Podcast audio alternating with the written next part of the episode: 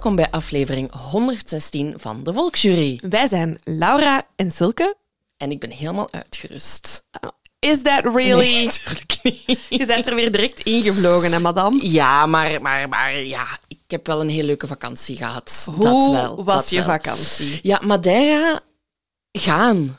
Als je nu niet weet waar dat je op vakantie moet gaan of zo. Ik eh, ben echt aan het influencen nu bij iedereen. Madeira, doe het. Mhm. Het is ook nog niet te toeristisch. Het heeft alles. Water, natuur, strand, toeristische dorpjes, goed eten. Alles. Het is echt zo'n zalige vakantie geweest. Oké, hoogtepunt van de vakantie? Hoogtepunt van de vakantie. Ik vind het heel moeilijk om te kiezen. We hebben een heel mooie wandeling gemaakt. In het, het is een eiland, voor wie dat het niet kent. eh, aan het oosten van het eiland. En echt zo, ja, echt goed gehiked. Veel fucking trappen wel. Maar waanzinnige uitzichten. En ik heb een, een lavapool gezwommen en in de oceaan.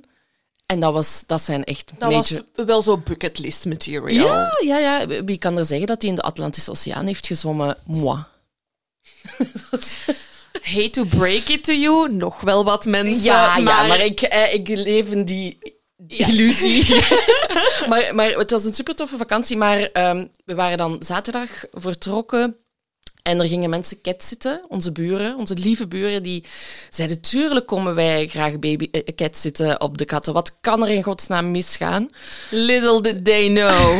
En eh, bon, zaterdag, eh, we krijgen nieuws van de poesjes. Eh, zondag nieuws van de poesjes. Maandag geen nieuws van de poesjes. Hè. Ze stuurden dus altijd wel wat, wat beelden door of zo. En eh, dinsdagochtend zo opeens bericht. Ehm, ja, Joost is dus al niet meer thuisgekomen sinds zondagavond. En wij zo, oh fuck, dat meent je niet. Die zit weer ergens vast. Ik heb hier nogal afleveringen verteld over hoe dat meneer ergens vast kwam te zitten en dat er dan reddingsacties op poten We moesten zijn, gezet ik worden. denk dat we bijna op het punt zijn dat we met een spin-off gaan moeten beginnen. Ah, wel, maar ik was ook aan het denken, ehm, wij wonen hier nu drie jaar en heeft al drie keer vastgezeten. Dus ik voel een wederkerend thema Ja, komen dit is een jaar. seizoensfinale elk jaar opnieuw. Elk jaar opnieuw. En ja, bon, we hebben- ik had, bij mij was eigenlijk die, die twee eerste keren dat hij heeft vastgezeten goed, nu echt een goede trial run, omdat ik nu op vakantie wist van, oké, die, die zit gewoon ergens vast. He'll be fine. Het gaat een beetje regenen, dus hij heeft drinkwater. No problem. En dan de dag voor Annick haar verjaardag. Dus hij was sinds zondag weg en op vrijdag hebben ze hem gevonden. Op exact dezelfde locatie als waar dat hij de vorige keer heeft vastgezeten. Iets met ezels en stenen en twee keer... Ja, en dan denk je, oké, nu weet hij het wel. Nu weet hij het. En we zijn een week thuis. Nee, meen je niet. Deze heb je voor mij verborgen gehouden, hè, god. En het is weer zondagavond. Ehm, en eh, weer geen Joost. En wij zeiden, dat meent je nu toch niet dat hij weer weg is? Hoe kan dat nu? Het, het, het ironische is dat we net een bandje hadden gekocht waar dan een GPS-trekker aan kon zitten, zodat we hem snel zouden kunnen vinden. Maar we hadden hem nu nog maar gewoon aan het bandje laten wennen, dus die trekker zat er nog niet op. Ehm, en wij zo... Oké, maar geen paniek. We gaan gewoon eens terugkijken waar dat die vorige keer zat. En dat is een koer aan een huis waar dat ze aan het werken zijn. Dus daar woont niemand. En volgens mij is dat ook gekocht om dan te, ver- eh, te herbouwen en dan eh, te renoveren en dan verder te verkopen. Dus we hebben ook geen idee van wie dat, dat huis is. Of we kunnen niet gaan zeggen van, hey, mogen we eens op de koer komen Hey, kijken? onze kat komt hier wekelijks zichzelf in de nest te werken. Maar echt waar. Dus, dus wij konden daar niet gaan kijken. Dus wat hebben wij gedaan? We zijn bij al onze buren gaan bellen om te zeggen van hey, we gaan even over de daken lopen om te kijken, om even te roepen op onze kat. Is dat oké? Dus- Sinterklaas in de zomer. maar echt waar, Joost bringing people together since 2020. En eh, bon, hij zat er weer inderdaad. Echt een week heeft daar tussen gezeten. En nu ook, we hebben die GPS-trekker, maar dat heeft geen zin, want we weten waar hij zit. Het is gewoon het probleem dat hij daar niet uit geraakt. Dus ja, wij weer, de, de buren die zijn komen ket zitten, weer ingeschakeld. Eh, dus, en dat is dan met ladderconstructies en zo, in andere mensen hun tuin en over muurtjes klimmen en ook weer doodsangsten uitgestaan, want er moet maar eens iemand een verkeerde zet doen en die ligt op de grond met zijn klikken en klakken. Dus, maar hij is weer veilig thuis. Hij heeft nu zijn bandje aan met GPS-trekker. Nu is gewoon de vraag... Ja, Waar is hij nu? Ja, goede vraag. We hebben al de hele avond niet gezien. Maar we kunnen hem straks met het GPS-trekkertje even gaan lokaliseren. Ehm, maar ja, nu zijn we aan het denken van, moeten wij daar nu iets in die in die koer zetten, want er staat niks, snap je? Dus Ja, nu, daar niet ben ik nu muur- ook aan het denken. Aan die mensen vragen van, kunnen we hier iets zetten? Maar we, we weten dus niet wie dat die mensen zijn. We zien daar nooit iemand buiten mensen die daar aan het renoveren zijn. Maar ja, dat zijn ook bedrijven hè, die daar dan een Mhm. week zitten en dan weer niet. Dus dat is nu de volgende stap. Ehm, maar bon, we weten dus dat, dat hij het, het kan. Dat, ik bedoel, hij kan het overleven dat hij daar en die zit. tuin van Eden, wat is daar te vinden? wat, Ja, is, dat is ook mijn vraag. wat is er... Volgens Kun je mij- even de tuin beschrijven? Waarom spreekt die koer hem aan? Wel, ik denk dat het is ehm, omdat daar andere poezen in de buurt wonen ook. Mm. En Joost is vrij territoriaal. En vanaf het moment dat hij een andere eh, kat ziet, gaat zijn instinct aan en gaat hij die achterna. Dus en, die koer is een beetje de maan. En Joost is de USA. En de andere katten ziet hij als de Sovjet-Unie. En hij heeft ja, zoiets ja. van, die maan is van mij. Fuck exact, off. Exact. En nu was hij zelfs, toen we hem dan de derde keer eruit kwamen halen, was hij zo op de grond aan het rollen van oh, jullie komen mij halen, wat fijn. Zo, niet, geen stress, niks. Dus ik heb nu het idee van dat hij geleerd heeft misschien van ze komen mij toch wel halen. Hij is zo delulu. Dat Hij denkt. Dat hij denkt... Oh, Ah, oh shit, ik zit hier vast. Ah, maar ze komen direct. Ah, het is toch niet te doen. Dus we hebben echt, ja, die vakantie was super tof, maar er heeft zo altijd wel zo wat gehoverd. ja, ja, ja. Ehm, maar ik wist wel gewoon van, oké, hij heeft daar al eens acht dagen vastgezeten en wanneer we terugkomen zijn die acht dagen nog niet gepasseerd. Dus ik Mhm. was nog niet zo van, oké, hij is dood of zo, maar Mhm. toch wel zo van, ah, het is wel zielig dat hij dan daar zo weer buiten zit en zo. En dan gewoon een week later opnieuw. Wat. Dus we hebben weer wat spannende dingen meegemaakt. We hebben onze buren beter leren kennen. Dus kijk, dat is fijn. Hoe is het met u nog? Goed, ik heb eh, ook een ontspannend weekend achter de rug. Ik ben met eh, vriendinnen naar Friesland geweest. Eh, we doen elk jaar een kort tripje en ehm, meestal ehm, is dat eh wijn gerelateerd. Dus we zijn al eens naar de Champagne geweest, we zijn al eens ehm, in de streek rond Colmar geweest. Dus het was wel zo wat aanpassen toen we dan zo... We hadden dan Friesland geboekt enkele maanden geleden. En dan de week ervoor zo van, wat gaan we, wat gaan gaan we we doen? doen? Want er is geen rode draad van wijn dat, dat we kunnen inzetten. Eh, maar we hebben ons supergoed gehad. Wat was jullie hoogtepunt? Eh, mijn hoogtepunt was, eh, ja, er was daar straks al wat verwarring over de uitspraak, maar we zijn naar het Waddeneiland Ja, ja, geweest, ja. maar je schrijf je met een X, dus ik dacht dat het Texel was. Was superleuk, met de veerboot, met de Oh, auto daar naartoe, fijn. daar zo wat boerderijtjes, schapenkaas gekocht, ehm, lokale producten geproefd en dan naar het zeehondenopvangcentrum geweest. Oh. Heel cute. En je kon ze van heel dichtbij zien. Ik had ook een filmpje van een van de zeehonden op mijn eh, Instagram-story gezet. En echt vier of vijf mensen hebben mij gestuurd van... Oh my god, en je hebt dat zomaar gezien. En dus ik denk dat mensen echt dachten dat ik zo in de zee... Een zeehond. Ik heb dat ook nergens ontkend. Gewoon zo Nee, ja. cool, hè? Gewoon zo in het ongewiste gelaten. Zo van. Dus er zijn heel veel mensen die denk ik dacht- dachten dat ik met zeehonden heb gezwommen dit weekend. Het zou ook wel amazing geweest zijn. Dat is de volgende bucketlist. Maar ik, dus, heb, ik, heb, ik, kijk, ik heb dolfijnen gezien op mijn vakantie. Ja. Jij hebt zeehonden gezien. voilà, inderdaad. Heb je tipjes? Ik heb tipjes. Ik heb op het vliegtuig ehm, de docu-reeks gezien. eh, The Secrets of Hillsong. Oeh. Ken, ken je het? Ik heb het niet gezien, maar Ehm, it's on my list. Ja, het staat op Disney+. Plus. En voor mensen die het niet kennen, Hillsong is zo'n mega church vanuit Australië. Justin Bieber-kerk toch, hè? Exact.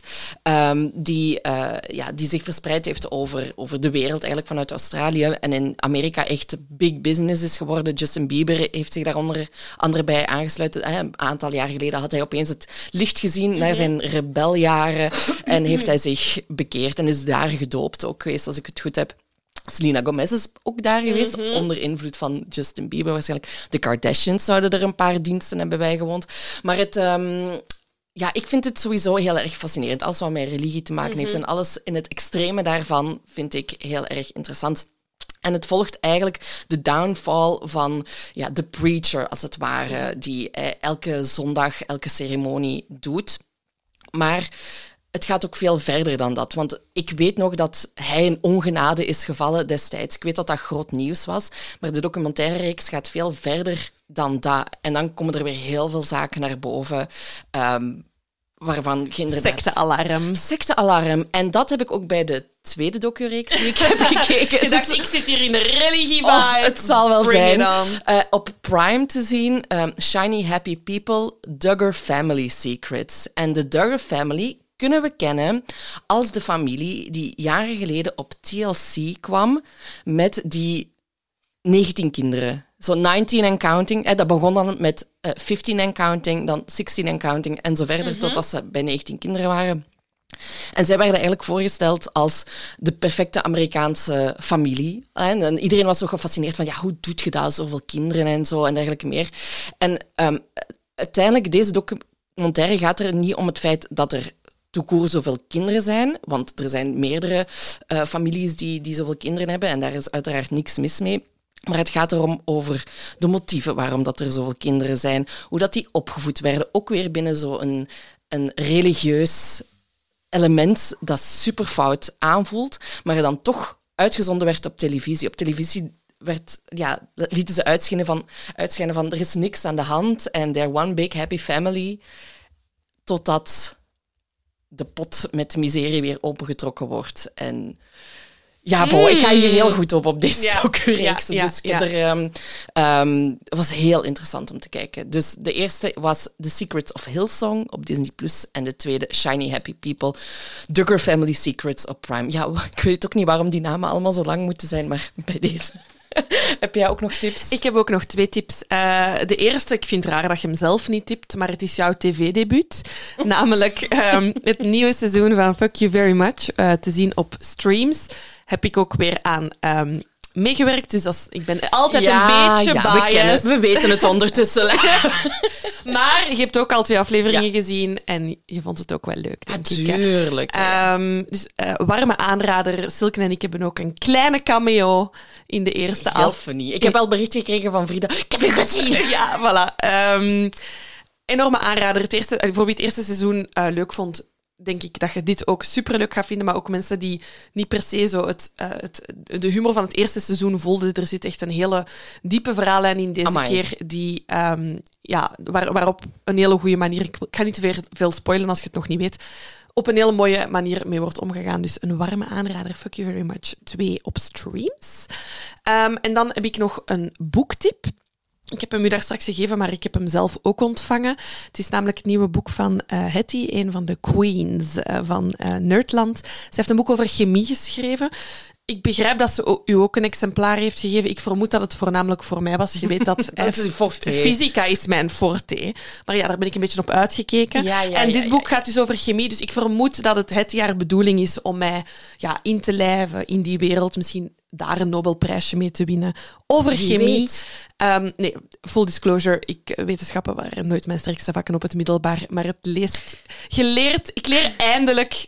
eh, Ik leer eindelijk wat chemie is en hoe interessant het kan zijn. Oké, maar dan... Het is heel, ont ja, het is heel, Toegankelijk. heel toegankelijk, heel leuk geschreven. Ehm, en ik voel me eindelijk niet meer dom als het zo over dat Ah, goed, onderwerp gaat. Oké, dan gaan we binnenkort eens een aflevering nemen. Nee, waar dat is dan weer een stap te ver. Dat is dan mocht jij alles uitleggen. Weer een stap te ver. Ik kan geen enkel element van de tabel van Mendeleev op. Dan bellen we het die. Ja, voilà. Maar dus het is wel leuk. Het is, ehm, ik denk, om, allee, goed om als je zo echt een had bij wetenschappen in het Ja, ik, middelbaar, maar zo toch misschien iets erover wilt leren. Het is wel een leuke manier om erin te komen. Voilà, dat waren mijn tips. En dan worden we natuurlijk ook gesponsord weer deze aflevering. Yes. Ehm, als eerste heb ik hier weer naast mij staan onze secte, de Arab. Eh, jullie kennen Arab al. Eh, het is eh, een waterfles waar je een pot op zet. Die geeft geuren af, daardoor eh, wordt je smaak beïnvloed. En dus drink je eigenlijk water, maar proef je andere dingen. En zij hebben deze zomer Oh. een nieuwe smaak. Ja, ik heb, ja, mijn zakje is open al. Spoiler, ik heb echt gewoon direct de hap. Die, dat zakje kwam toe, ik moest het hebben. Het is namelijk Virgin Mojito. Oh. Eh, dus het is, je drinkt water, maar je denkt dat je mojito aan het drinken bent. Je hebt, Maar het is wel goed. je hebt geen... Het ding is, ja, je proeft dus vooral limoen en munt, maar het is super zomers. Ook Enorme aanrader om het met spuitwater te doen. Heb ik ook deze week eens Ah. gedaan. Heel leuk. Of met heel veel ijsblokken in. Dat je echt ook zo het geluid van de mojito hoort als je het eh, drinkt. Ehm, het is een beetje in de lijn van eh, de pots die, als, als je andere pots al hebt geprobeerd, van limoen, iced tea peach eh, en watermeloen. Dus het is een beetje in die trend. En dus ja, super hydraterend, want je drinkt gewoon water. Ja, en ook heel goed voor als je geen alcohol drinkt of misschien eens minder alcohol wilt drinken. Ideaal. Ja, ja, ja. een warme aanrader aan de Arab sectefamilie om tegen de feestdagen een kava potje te maken. Dat is gewoon een kleine suggestie. We hebben nog een kortingscode, namelijk 15%, geldig tot en met 31 augustus. En dat is de Volksjury 15 in grote letters. Oké, top. Ik ga het ook eens eh, uitproberen. Ja, je hebt Virgin ook, hè, de potjes. Ja, ja. Ja, ja. Ja, ja. Bon, eh, dan, zoals jullie weten, heb ik net verteld dat ik op vakantie ben geweest. En ehm, ik was toch ook blij dat ik terug thuis was, omdat ik terug in mijn eigen bed kon Oh, slapen. maar dat is toch het beste gevoel. Thuiskomen van vakantie en je ziet dat bed en je weet, ik ken u. Jij kent mij en wij zijn een goede match. Ja, en dat heeft ook vooral echt te maken met die Emma-matras. Het is echt geen onzin, maar dat was echt zo... Ah, oké. Terug mijn comfortabel bed, comfortabel kussen, want dat heb ik ook van Emma. Ehm, want ik was altijd fan van zo te veel kussens. Hoe, hoe meer, hoe beter. Echt waar. Oh ja, of zo op hotel en zo. En nu denk ik, nee, ik wil gewoon... Mijn één goed Mijn stevig één kussen. goed stevig kussen. Eh, de matras ook gewoon die niet te zacht, niet te stevig. Gewoon op mijn, voor mijn lichaam goed is. Dus ik was wel blij toch, blij toch wel dat ik in mijn eigen bed terug lag. Ehm, dus ja, je kan het ook proberen, uiteraard. Ehm, want eh, op emmamatras.be of emma-matras.be zijn er nu de zomersolden. En ze geven maar liefst 55% Ah. korting. Tot nog eh, 31 juli. Ja, moet je wel snel zijn. Wel Hops. snel zijn, inderdaad. Maar als je zo toch nog twijfelt van 55%, ja, ik weet toch niet of dat al genoeg Leuk, is. maar ook niet superleuk. Dan geven wij nog eens 5, ex, 5% extra. Hops. Hopsla. Met de Volksjury 5. Hè. De Volksjury in hoofdletters 5 in het cijfer. De Volksjury 5 op emma-matras.be. En ik zou echt niet twijfelen. Het is echt het beste... En zie dat Ja. uw matrasje aankomt voordat je op congé vertrekt, zodat je Ja. zalig terug thuis komt. Keigoed. Voilà. Afleveringsje maken. Gaan we doen. Jij hebt gekozen. Ik heb gekozen en ehm oh, er gaan mij nu heel veel vrienden haten, maar ik ga, eh, deze aflevering is tot bij mij gekomen. Ehm, dankzij onze dierbare vriend eh, Klaas. Hij was op vakantie. Ehm, dat wist ik, had ik op zijn Instagram al fotootjes gezien. En ineens eh, word ik 's ochtends wakker met acht voice notes van Klaas in mijn WhatsApp. Dus ik denk, ofwel is hij dood, of hij moet mij een grappig verhaal vertellen. Ehm, en ik neem dus vanaf nu, dus full disclosure voor al, on- eh, al onze vrienden, dit is de enige manier dat ik van jullie nog suggesties aanneem. Want Voice notes. eh, voice no- Klaas heeft echt een mini-podcast gemaakt in acht voice notes over de zaak van vandaag. Dus ik heb die tijdens mijn tandenpoetsen allemaal beluisterd. En ik wist, ik wist ochtends van, oké, dit is de volgende aflevering. Hij heeft dat supergoed gedaan. Moest ik ooit ziek zijn, kan hij mij vervangen. Max één aflevering. Maar het, Oké, hij heeft het goed gedaan. Hij heeft het goed gedaan. Ehm, laten we eraan beginnen. We zijn 1828. Eind oktober. Jullie weten dat dit mijn favoriete tijdsframe is. We zijn in Edinburgh. ik heb op Google Translate zo'n paar keer Edinburgh, Edinburgh. Ah ja, ik doe Edinburgh. Edinburgh. Oké, prima. Eh, we zijn in Edinburgh, de Schotse eh, stad. En door de straten in de vroege ochtend van 31 oktober 1828 zwerft daar Mary Dotchery. Ze is aan het wandelen door de straten. Ze is moe. Ze is uitgeput, ze heeft honger en ze is op zoek naar haar zoon. Ze is al een keer door Glasgow gaan zwerven op zoek naar haar zoon, maar ze vindt hem niet. En die ochtend stapt ze de kruidenier Rymer binnen, die ligt aan de Westport in Edinburgh. En naast levensmiddelen kan je bij Rymer ook borreltjes kopen.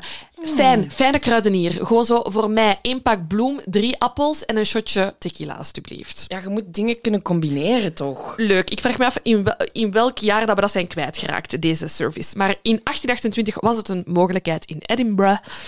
ik ga dit blijven doen. En Mary komt toe en ze vertelt eh, aan de eigenaar: ik, ik heb het kou, ik ben moe. En ik heb vooral geen geld. Maar please, geef mij iets. Ik heb een opkikkertje nodig. Ik wil mijn zoon vinden. En terwijl ze die uitleg aan de man aan de toog aan het doen is, komt er een andere man naast haar staan. En die zegt, hier, kijk, dat drankje, dat krijg je van mij cadeau. En ze raakt aan de praat met die man. Die man stelt zich voor als William Burke. En hij begint met Mary te babbelen. Gewoon zo van, van waar komde, wie zeide. En al heel snel in de conversatie komen ze erachter, vertelt William, oh, Dotchery, is dat uw naam? Dat is ook de familienaam van mijn mama. Van waar zijn je afkomstig? Ze blijken uit hetzelfde dorp afkomstig te zijn. Er wordt een band gesmeed in die vroege ochtend in de kruidenierszaak. En William zegt, kijk, ik zie dat je moe bent. Wat denk je ervan als je bij mij thuis komt ontbijten, even op u even komen, kun je daarna verder zoeken naar uw zoon? Ja, die Mary heeft zoiets van, godsgeschenk, ik ga mee. Ze gaat mee naar Burks thuis en daar wordt ze eigenlijk voorgesteld aan de rest van de familie. Wie zit er daar ook aan tafel? Dat is Helen McDougall, dat is de vrouw van William Burke.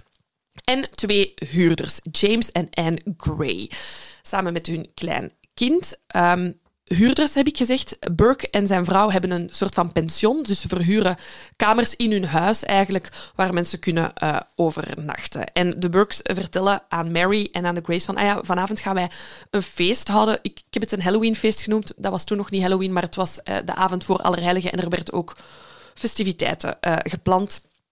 En William Burke zegt tegen de familie Gray van... Kijk, um, ja, Mary is hier nu toegekomen. Ja, wij zijn basically familie, want bedoel, wij delen dezelfde de achternaam, uh, Ierse roots.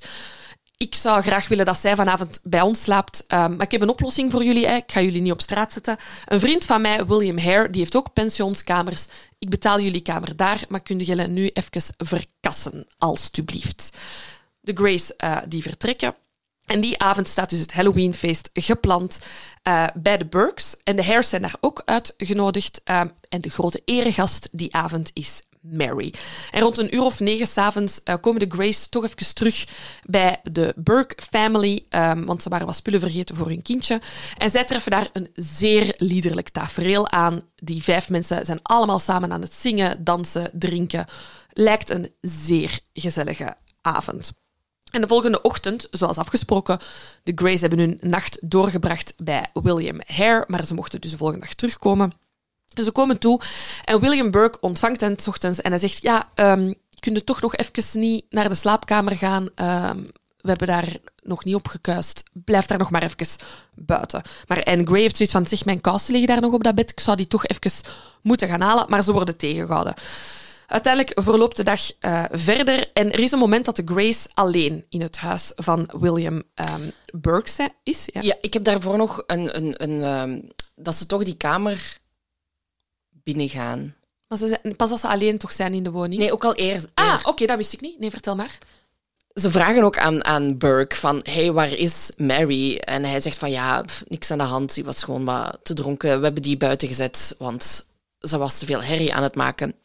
En inderdaad, um, Anne, de vrouw van James Gray, die, fun fact, in het leger zat en 17 jaar zijn vrouw niet gezien heeft. Tot die avond? Nee, nee, niet tot die avond, maar in, in zijn, hè, die is dan uitgestuurd geweest. Ja? En die heeft 17 jaar zijn vrouw niet gezien. What the fuck, herkent je die persoon nog? 17 jaar. En is dat kind van hem? Ah, dat is een goede vraag.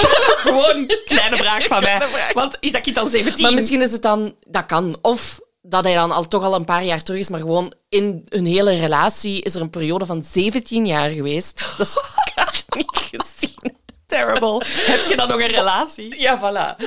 Um, nu, ze, ze zijn dus in de war over waar dat die Mary is.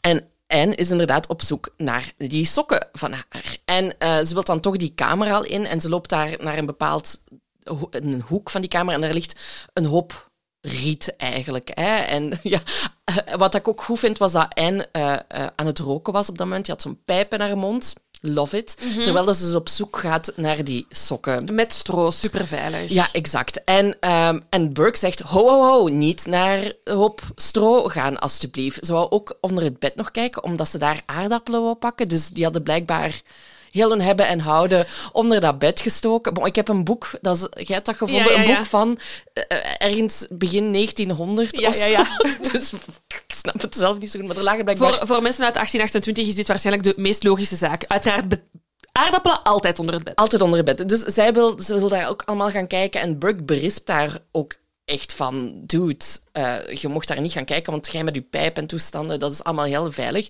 Ehm, dus, dus Anne vindt wel al dat, dat hij heel raar Reageert. reageert ja. op de dingen. Totdat ze dan s'avonds inderdaad op een gegeven moment alleen zijn. En en ziet haar kans schoon om dan toch nog eens op die kamer te gaan kijken. Even neuzen. Even neus, inderdaad. En ze gaat meteen af op die hoop stro of riet Dat zou nu er ook ligt. wel, als ik in een kamer binnenkom en er ligt een hoop stro, dat zou nu ook wel mijn aandacht trekken. Maar ja, er liggen ook aardappelen onder het bed. Dus misschien is het dan toch niet zo raar dat daar ook een hoop stro ligt. Mhm. En die drie kippen, dat is ook super normaal. Gewoon heel een boerderij meegepakt. We hebben zo die vertaling totaal verkeerd begrepen. En dat blijkt een schuur te zijn. En mensen zijn hier zo in die slaapkamer. Inderdaad. Stel je voor. Maar either way, er, er lag daar een hoop stro. En ze neemt wat stro weg. En het eerste wat dat ze ziet, is de arm van een dode vrouw. Die roept James. Dus Zo van, eh, zie ik dit hier goed? Wat is Ja. hier aan de hand? Dus hij neemt nog wat stro weg en dan ontdekken ze eigenlijk het naakte lichaam van Mary. James heeft dan haar hoofd vastgepakt met het haar. En heeft gezien dat er dan bloed hing aan haar mond en aan haar oren. Die twee hebben gewoon onmiddellijk die stro teruggegooid op, op het lichaam. Zo van, oh, we hebben dit allemaal niet gezien. Hebben meteen hun spullen gepakt en willen naar buiten lopen. Ja. En op weg naar buiten komt James Helen tegen. Hè. Helen is de vrouw van Burke. En hij confronteert haar. Hij zegt van, what the fuck is dat daar in die kamer? En zij zegt van, ja, kijk, ehm, ze heeft gewoon te veel gedronken en we hebben haar daar gewoon gelegd. Ze is aan een overdosis alcohol, Ja. als het ware, eh, gestorven. Dus zij wil eigenlijk duidelijk maken van, kijk, dit was gewoon een ongeval. Mhm. En het is, zou niet de eerste keer zijn niet, allee, dat, dat, dat, dat dat ergens zou gebeuren, omdat, ja, alcohol was schering en inslag, Ja. als het ware. Daar. We hebben die daar even geparkeerd en we, we, we gaan, nog we'll wel een deal with it later. Exact, Ja. exact. James gelooft er uiteraard niks van. En Helen heeft zoiets van, kijk, weet je wat, als ik u 10 pond per week geef, wilt je dan alstublieft uw mond houden. Maar James en Anne weigeren. En die lopen onmiddellijk naar de politie. Ik wil even zeggen dat 10 pond in het equivalent vandaag 300, 400 euro is. Oef, Ja. daarvoor zou ik niet. Mm, zwijggeld. mm.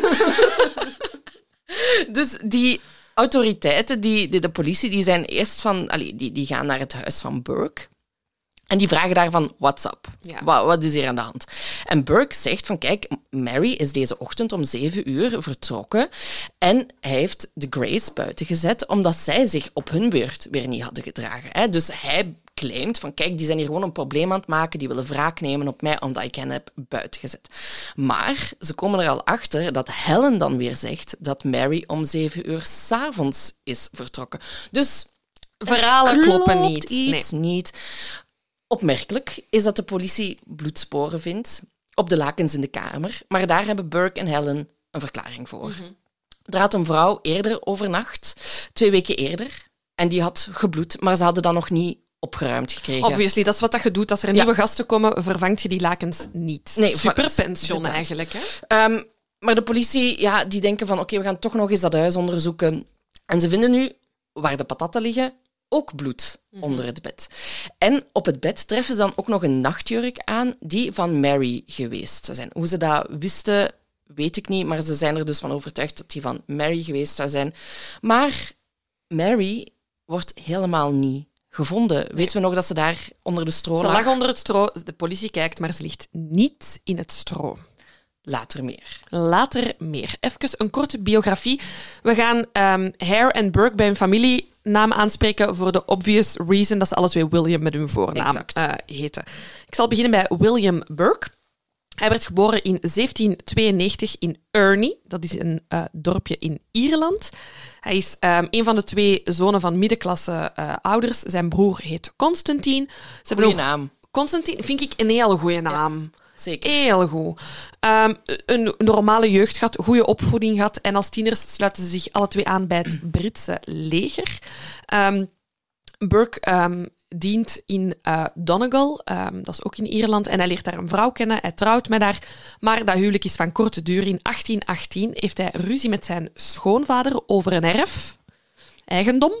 En Burke heeft zoiets van, "Pff, het is hier goed geweest. Ik laat mijn vrouw en kinderen, die er dan al zouden geweest zijn, in de steek. Ehm, hij beslist om te verhuizen naar Schotland, Ehm, want daar wordt hij aangetrokken door het eh, werk als arbeider voor ehm, de Union Canal. Dat wordt gegraven op dat moment. Die hebben superveel arbeiders nodig. En die heeft zoiets van, mijn leven hier in Ierland valt niet goed mee. Ik ga naar Schotland en ik ga daar graven aan het kanaal.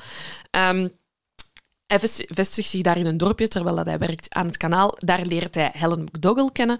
Ehm, en hij trouwt met haar. Zij wordt zijn tweede vrouw. Na enkele jaren is dat kanaalwerk voltooid en ver- verhuist het koppel naar Edinburgh. Daar gaan ze ehm, eerst aan de slag als marktkramers. Verkochten wat, wat kleding, tweedehands eh, shit aan de best arme bevolking. Edinburgh is dan een vrij arme eh, stad. En ehm, na een tijdje beslist Burke om schoenmaker te worden. En in dat eh, vak wordt hij echt supergoed. Wordt hij ook heel gekend. Heel veel mensen in de buurt kennen hem. Hij zou meer dan één pond per week verdienen, wat dat dan blijkbaar goed boert. Ehm, zijn klanten kennen hem als een ijverige man, goed gehumeurd, die terwijl dat hij ehm, zijn eh, schoenmakersjob uitoefende, vaak zong en dans. Allee, een vrolijke, een vrolijke Jaap. Hij is rooms-katholiek opgevoed, maar in eh, Schotland bekeert hij zich tot de Presbyteriaanse kerk. Ehm, en hij werd zelden gezien zonder zijn Bijbel. Dus het ziet er wel, los van dat foutje van dat eerste huwelijk, een, Een def- een deftige keten. Ja. Nu, op een gegeven moment leert hij William Hare kennen, maar het is niet helemaal duidelijk hoe ze elkaar hebben leren kennen. Er bestaan verschillende versies over. Sommigen zeggen dat ze elkaar per toeval hebben ontmoet op straat. En dat Burke en Helen vervolgens een kamer hebben ge- gehuurd bij Hare in Edinburgh. Dus Hare had ook een, Een pension, een pension ja. inderdaad. Nu, Hare is hoogstwaarschijnlijk geboren in Ierland. En het jaar dat hij geboren is, of zijn leeftijd, zijn eigenlijk onbekend. hè. Ze vermoeden dat hij geboren is tussen 1792 en 1804. Dus daar zit wel wat speling op, als het ware. Ehm, ook informatie over zijn jeugd of, of, en zo is, is vrijwel onbekend.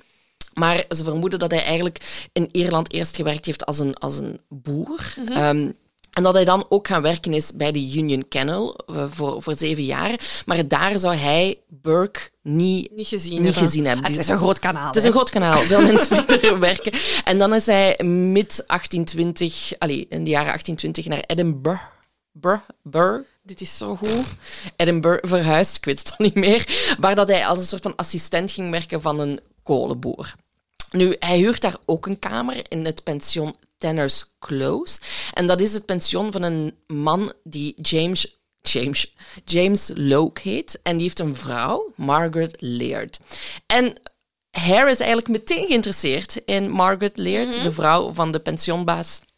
Dus hij gaat er wel zo wat mee flirten en Een zo. beetje naar vasselijke smaak. Inderdaad, inderdaad. Maar eh, James Locke die moet er niks van weten en die kikt hem buiten. Nu, in 1826 overlijdt James Locke. En ja, onze Hare ziet zijn kans weer schoon. Die en komt zich aanmelden. Die zegt van, Margaret, bij twee keer is dat niks. En die beginnen inderdaad een relatie. En ehm, ik had ergens gelezen van, ja, daarmee zorgde hij niet alleen dat hij terecht kwam in het hart van Margaret en in haar bed, maar ook zo eh, in het, kwam hij ook in het bezit van het pensioen. Ja. Ook al is dat waarschijnlijk niet helemaal legaal verlopen, hoe dat hij dan in het bezit is gekomen van het pensioen. Hij is vanaf dat moment baas van Tanner's Close. Nu, Hare, in tegenstelling tot Burke, wordt omschreven als een ongeletterde, magere, ruziezoekende en gewelddadige man. Ja, match Dus made in heaven. Super tof. nu, ehm, in Tennis Close loopt niet alles eh, helemaal soepel. Nee. Want eh, in 1827, rond kerstmis, is er een man genaamd Donald die daar verblijft. En die sterft daar. Ja, het is die wordt ziek. Een natuurlijke dood. Ehm, en ja, hij moet wel nog vier pond betalen eigenlijk aan Hare. Maar ja, de man is dood, dus Ja. dat is onmogelijk. De man, de man is gepens- een gepensioneerde leger... ehm, allee, heeft in het leger gediend en dus die kreeg ja, een pensioen van het leger, maar die kreeg dat drie maandelijks. En hij sterft eigenlijk enkele dagen voordat hij die drie maandelijkse ehm, Betaling. ja, betaling eh, ging eh, krijgen. Dus ja, de Hare heeft zoiets van, ja, fuck, ehm, jij moet mij nog vier pond, en dat is veel geld in die tijd. Ehm, wat, wat gaan we doen? Mm. Enerzijds met dat geld, dat financieel verlies, en anderzijds, fuck, er ligt hier een lijk in mijn pensioen. Hare en Burke zijn dan al vrienden. Tussen pot en pint vertelt hij, kijk, ik zit hier met een lichaam en met achterstallige huur. Ja, Burke woont ook op dat moment nog in bij... Maar ze zijn al matties, hè? Ze zijn al zeker matties, ja, ja, ja, ja, absoluut. ja. Ehm, eh, van, ja, wat gaan we hiermee doen? En wie van de twee op het idee komt, dat weten we niet. Ehm, maar ehm, ze beslissen van, zullen we, kunnen, we dat, kunnen we niks met dat lichaam doen, zodat het ons geld oplevert? Ze beseffen zelf dat dat een zeer onkatholiek idee is. Dus ze zetten wel alles in scène om Donald te begraven. hè. Ze spreken een plaatselijke begrafenisondernemer aan. Die kosten worden dan, denk ik, door het leger of door de gemeenschap betaald. De Dus ja, hij krijgt, hij krijgt een kist. Ehm, ze gaan het lichaam geven aan de pastoor. En de avond voor de begrafenis breken Hare en Burke in in de pastorie. Krikken die kist van de Donald open, halen het lichaam eruit, verzwaren de kist met stenen en schors, maken die weer toe, wonen de volgende ochtend de begrafenis bij, bewaren het lichaam van Donald onder het bed, dus naast de patatten, denk ik dan. Ehm, dus wonen de begrafenis bij. Die kist gaat de grond in. De mensen van de parochie denken, arme Donald, laatste rustplaats. En de Burke en de Hare die trekken met het lichaam naar de Universiteit van Edinburgh. Ze hebben gehoord dat ze daar dat lichaam wel kwijt zullen geraken. Moeten we dat even schetsen of gaan we dat subiet doen? Eh, dat kan ze biedt. Oké.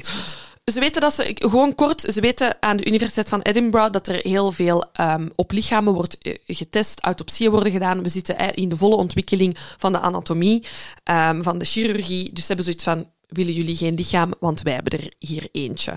Ehm, ze worden in eh, de universiteit doorverwezen naar een Dr. Robert Knox. En die zou op Surgeons Square aanwezig zijn. Dus hop, zullen naar dat plein. En daar treffen ze de Robert aan. En Robert zegt, ehm, mooi lichaam, ziet er goed intact uit. Ik geef u 7 pond 10 cent hiervoor. En Harry en Burke hebben zoiets van, what the fuck, dat is veel meer dan die 4 pond dat hij mij verschuldigd was. Dus we maken zelfs nog een klein winstje.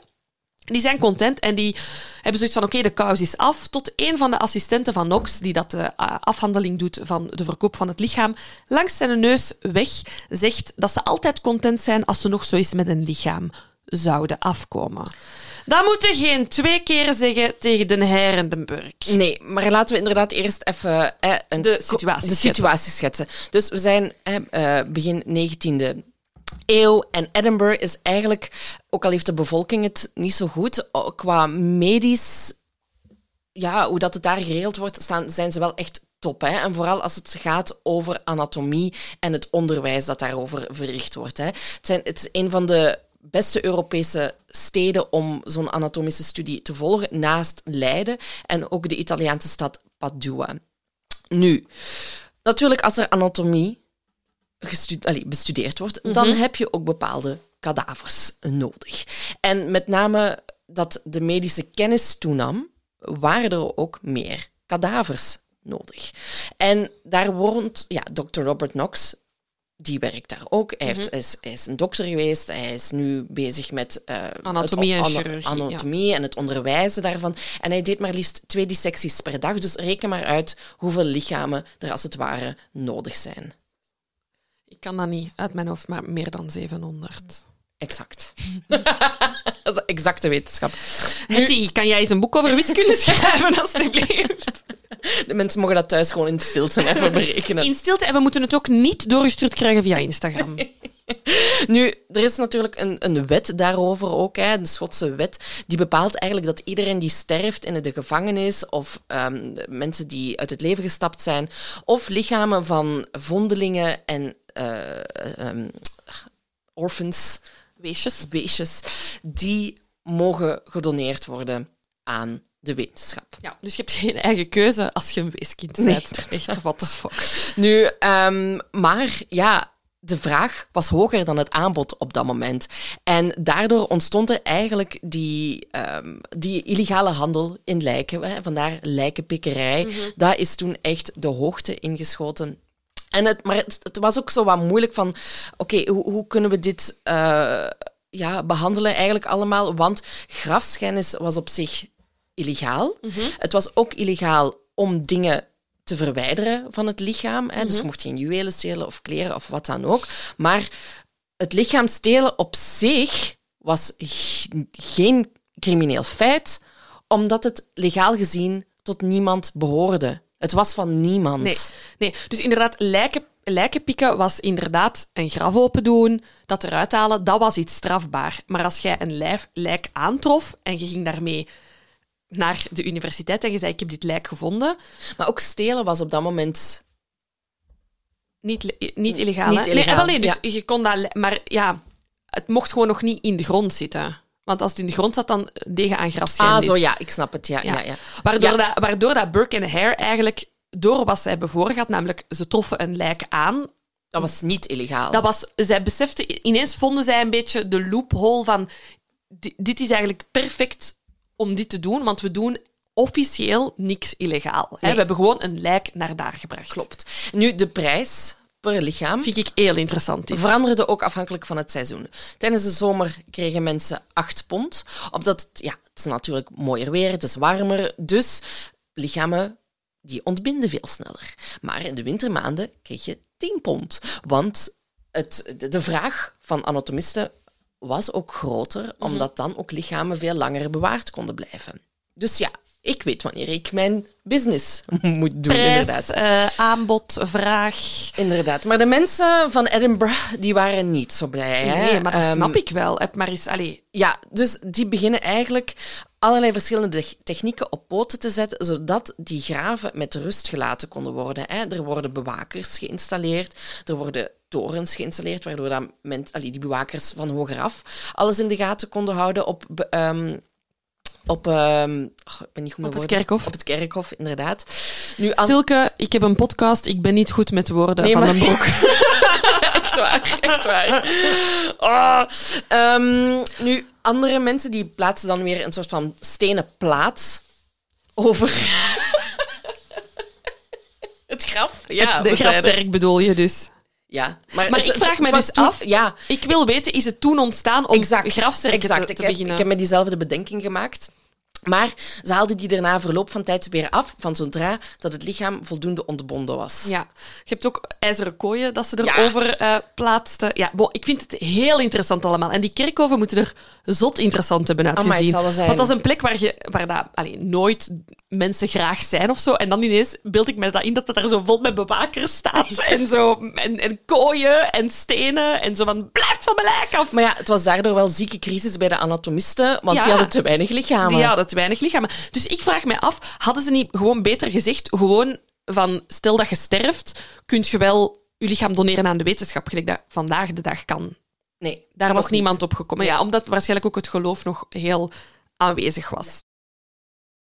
Burke en Hare die hadden zoiets van: oké, we weten nu dat we hier goed geld aan kunnen verdienen. Eh, ze waren goed betaald voor, eh, ja, voor Donald, uiteraard.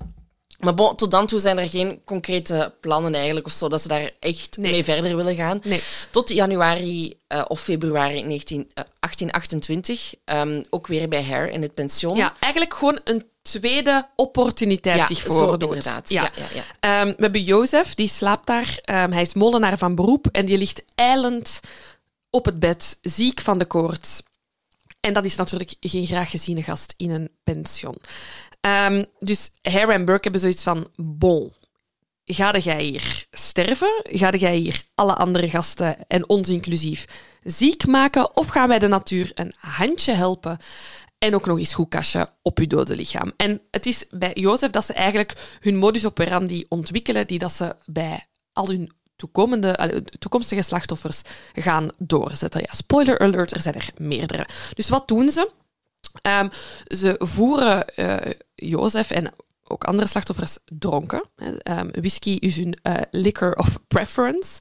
Ehm, en eenmaal dat Jozef eh, dronken genoeg is, eigenlijk bijna buiten bewustzijn is, ehm, komt Hare, die verstikt hem eigenlijk door zijn ja, mond en neus eh, toe te knijpen, zodat hij uiteraard niet meer kan ademen, maar waardoor dat er ook geen wurgsporen zijn, want je zou inderdaad ook iemand gewoon de hals kunnen toeknijpen, maar hij wist van, ja, dan gaat, dat gaat misschien vragen... De anatomisten gaan hier misschien vragen over stellen.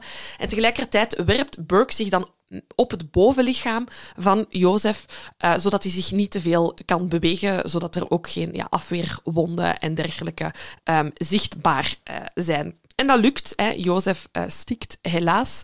Er zijn weinig wondes te zien. Dus die twee hops weer naar de Nox, die hen weer 10 pond betaalt voor het lichaam. En um, achteraf is er een, um, een, uh, een vrouw um, die een boek over, de, over Hare en, en Burke heeft geschreven. En die zegt van, we zijn 1828 in die tijd is het eigenlijk op. Allez, hun modus operandi is eigenlijk onmogelijk te achterhalen in de, de kennis van de wetenschap op dat moment. Als, Ah, zij, ja, ja, ja. als zij met dat lichaam aankomen bij Nox. En zij zeggen, die is aan een natuurlijke dood gestorven. Ja, er zijn geen verweerwonden, er zijn geen wurgsporen, er is niks, niks zichtbaar. Dus dat, dat is En perfect. daarvoor moest die anatomie gebeuren. Hij moest, moest de kennis daarover Ja. worden. Dus deze aflevering is een ode aan... Nee, nee, nee, nee, absoluut niet. Sorry. Nee, dat, is, dat was een slechte mop van mij. Voilà. En dan ehm, passeert er eigenlijk een eh, soort van zakenman Mhm. die lucifers verkoopt en Tinder. Eh, daar heeft Laura heel hard mee gelachen. Heel hard mee gelachen. Het was een Engelse tekst en ik... En ik he sells matches en Tinder. En ik was wat? Wat? De app? Maar het is, ik heb het opgezocht. Hè. Het is Tondel en dat is het Ja. product waarmee dat, dat om vuur aan ja, te maken. ja. Ja, absoluut. Ehm, en ook hij wordt ziek. Het is, eh, we weten zijn naam niet. Hij was in ieder geval een Engelsman. Hij wordt ziek. En net zoals met Jozef ehm, is hij weer bezorgd over wat dat wel niet zou kunnen doen met zijn pensioen. Opnieuw, Ja, en hij denkt ik ook aan zijn pensioen. Exact. Eh, Dus hij schakelt Burke opnieuw in, voeren opnieuw dezelfde modus operandi uit als met Jozef. Ze verstikken hem en Burke ligt bovenop zijn lichaam om te voorkomen dat hij geluid maakt, dat hij rondspartelt. En opnieuw brengen zij hem naar Knox, waar ze geld voor krijgen dan. Ja. Als derde hebben we Abigail Simpson. Zij was een gepensioneerde vrouw. Zij woonde nabij en zij bezocht Edinburgh re- regelmatig om haar pensioen aan te vullen door zout te verkopen. Ehm, het is februari 1828 op dat moment en eh, ja, zij wordt uitgenodigd bij de Hares om een gezellig avondje te drinken. Dus we zitten daar weer met dezelfde modus operandi dronken voeren, versmachten. En het lichaam wordt naar Nox eh, gebracht. Zeer luguber effect over deze ehm, is dat achteraf ehm, werd gezegd van Nox was op dat moment super blij toen het lichaam van Abigail werd binnengebracht, omdat het super vers was, maar hij stelde zich geen vragen. Vind ik ook zeer raar, dokter, dat u zich daar geen vragen bij Ja. stelt. Nu, wat ook interessant is, is dat ze hun slachtoffers verplaatsten in een hele grote houten kist, trouwens, die ze dan meezeulden naar Dr. Ja, Knox. op paard en kar. Ja, inderdaad. Dan eh, zijn we februari of maart. Hè, dus de- eerste moord zou gepleegd zijn in januari of februari 1928. Dus het tempo zit er wel in. Goed tempo, ze Ja. zijn goed, goed aan het kassen eigenlijk. Inderdaad. Dan is er weer een onbekende vrouw die door eh, de vrouw van Hare, door Margaret, eh, was uitgenodigd om ook naar het pension te komen. En Margaret zou haar heel veel whisky hebben gegeven, waardoor dat die vrouw in slaap zou zijn gevallen. En Hare is dan in de namiddag teruggekomen.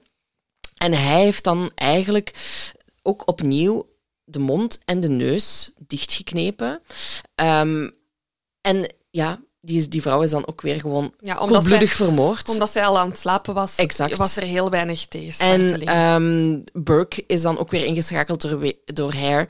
En ze zijn dan weer samen naar Dr. Knox gegaan. We zien een klein patroontje Een waarschijnlijk. klein patroontje. En opnieuw krijgen ze hier 10 pond voor. Dus die zijn aan het cashen. Ja, opvallend vind ik inderdaad dat hun vrouwen er nu ineens ook bij Ja, betrokken worden. ja. Dus laat ons zeggen dat eigenlijk iedereen, en we kunnen denk ik ervan uitgaan, Dr. Knox inclusief, ondertussen wel wist wat dat er jaar, ja, aan het gebeuren is eigenlijk. Ja, je zou, je zou denken, hè, maar, maar hij zou achteraf verklaren van kijk, mij werd verteld dat die twee naar ook zulke soorten pensioens gingen of wisten waar dat er mensen zouden terechtkomen die niet geclaimd zouden worden Mhm. en dat zij dan daar de lichamen zouden stelen. Dus Dr. Knox, zegt hij, Ja. is van mening dat hij er niks van wist, dat ze Ja. ze zelf zouden doden. Ja. Dan zijn we april. En komen er twee eh, vrouwen langs bij Burke. Het zijn Mary Patterson en Janet Brown. En de avond gaat weer eh, zoals gewoonlijk van start. Er wordt alcohol gekocht. Die twee vrouwen ehm, hebben een gezellige avond ehm, bij ehm, Burke thuis.